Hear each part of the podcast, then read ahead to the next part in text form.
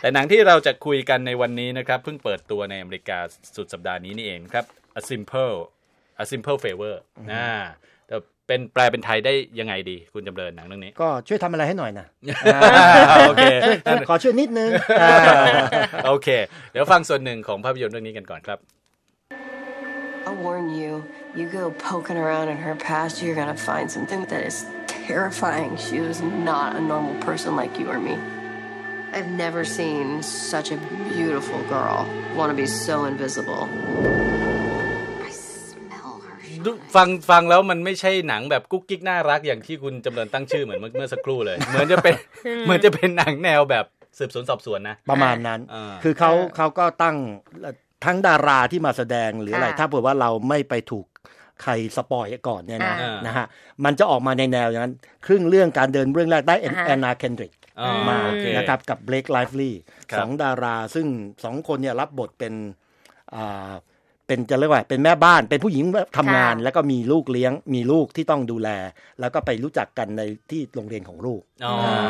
แล้วก็นี่ไง simple favor ก็คือว่า Blake Lively ซึ่ง เป็นสาวไฮโซ เป็นมาดคุณนายกว่าอ่าอ่าช่วยไหว้วานช่วยหน่อยช่วยหน่อย ก็ดึง Anna Kendrick ซึ่งก็เป็นคุณแม่เป็นซิงเกิลม m อ่าแล้วอาชีพในทันสมัยนะเขาเป็นใช่บล็อกเกอร์คือเขาทำบล็อกเกี่ยวกับอาหารอะถ่ายวิดีโอถ่ายคลิป เกี่ยวกับการทำอาหารเหมือนเป็น Martha Stewart แต่เป็นสายคุณแม่เอ่ออให้ให้ดึงเข้าไปอ่าเข้าไปเกี่ยวพันในชีวิตเธอมากขึ้นเหมือนกับปอกเอออ่าหัวหอมมาทีละทีละชั้นทีละชั้นทีละชั้นนะใจผมเนี่ย อันนั้นคือโครงเรื่องของหนังก็จะเป็นเป็นแนวแบบว่าอ่าจะบอกว่าโรแมนติก romantic comedy ก็ไม่เชิง เพราะมันเป็น thriller กึ่งกึ่งๆแบบว่าแนวแบบว่าระทึกใจอ่านนะฮะมีการแบบว่าครึ่งครึ่งแรกของเรื่องเนี่ยมันมัน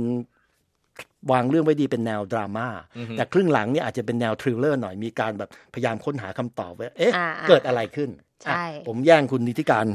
มาครึ่งเรื่องละ คือคือเรื่องนี้เขาก็ผูกให้มันเป็นทริลเลอร์จริง ๆ นะ ก็เลยทำให้เรารู้สึกว่า แต่ว่าด้วยสไตล์ของผู้หญิงสองคนสองบุคลิกแตกต่างกันน่ะเออทำให้ดิฉันรู้สึกเหมือน a simple favor เนี่ย เหมือน mean girl อือหือผสมกับ pretty little liar อืมแล้วก็บวกกับ gone girl มัดรวมกันไปอีก อย่าโอ้นี่จะบวกกันเกเลยนะไม่มีมันเป็นแนวคือมันมีหนังแนวคล้ายๆ แบบนี้สองเรื่องที่ผมนึกออกเหมือนกัน คืออ่า Gone Girl กับ The Girl on the Train อ่า The Girl on the Train ใช่ผู้หญิงแล้วก็หรือว่ามีความเกี่ยวพันกับเหตุการณ์ลี้ลับหาคำตอบไม่ได้ แล้วก็เข้าไปเกี่ยวพันแล้วก็ไปหาคำตอบมันใช่ แต่เรื่องนี้พอเป็น a simple favor ชื่อไทยเขาบอกว่าเพื่อนหาอย่าหา เพื่อนหาอย่าหาอ่าอ่าเราก็เลยว่า เอ้าแล้วทำไมต้องอย่าหาด้วยล่ะอย่าหาก็เลยทำให้เราต้องไปหาคำตอบในเรื่องนี้ ก็เลยไปเจอว่า ปมการไขปริศนาของการที่เรารู้สึกว่าเพื่อนคนนี้น่าจะเป็นคนที่เราน่าจะสนิทไว้ใจได้ เพราะเขาแชร์เรื่องราวส่วนตัวระหว่างกันได้อ่าแต่กลับกลายเป็นคนคนนั้นคือมันก็ใครก็ไม่รู้ชักเอ๊ะอะไรยังไงขึ้นมา ใช่ แต่ว่าน่าเสียดายเพราะว่าแอนนาเคนดริกเนี่ยเขาเป็นแนว comedy มาตลอดอือหือแต่พอจะมาดราม่ามันมาไม่สุดอ่าแล้วก็ดิฉันใช้คำว่า พอช่วงช่วงต้นเรื่องดิฉันชอบมากเลยเออมันสนุกนะครึ่งเรื่อง สองคนส่งอารมณ์กันดีใช่พอช่วงหลังนี่เหมือนเอ่อผู้เขียนบทกับผู้กำกับโดนลักพาตัวไป มันเรื่องราวแต่ก็ยังมีช่วยได้นะมีเฮนรี่กูดิงเข้ามา เป็นยาดำแทรกโซมอะแอบโซมนิดนึงอะเราเราอุตส่าห์ปลื้มเขาใน Crazy Rich Asian อ่าฮะ ก็มาเป็นอย่างน้อยก็มาเป็นตัวแทรกนะฮะอ่าให้ให้ให้รู้สึกว่าชุ่มชื่นหัวใจได้บ้างอืมคือพอดูดาราสองคนนี้เนี่ยนะ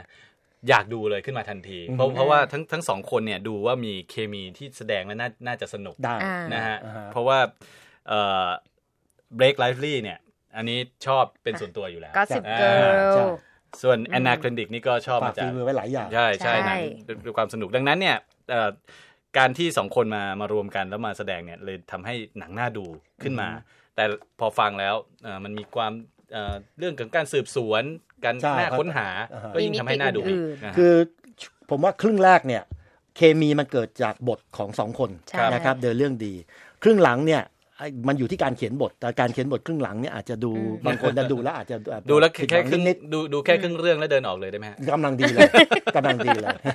ครับผม ก็เป็นหนังอีกเรื่องหนึ่งนะครับที่ต้องบอกว่าเข้ามาหลังจากหนังซัมเมอร์หมดไปแล้วดังนั้นเนี่ยก็มีให้เอ่อก็ดูได้ช้อยให้เลืนะอกก็ดูได้เพลินๆอ่าแต่อย่าไปใช่ตั้งความหวังมากครับ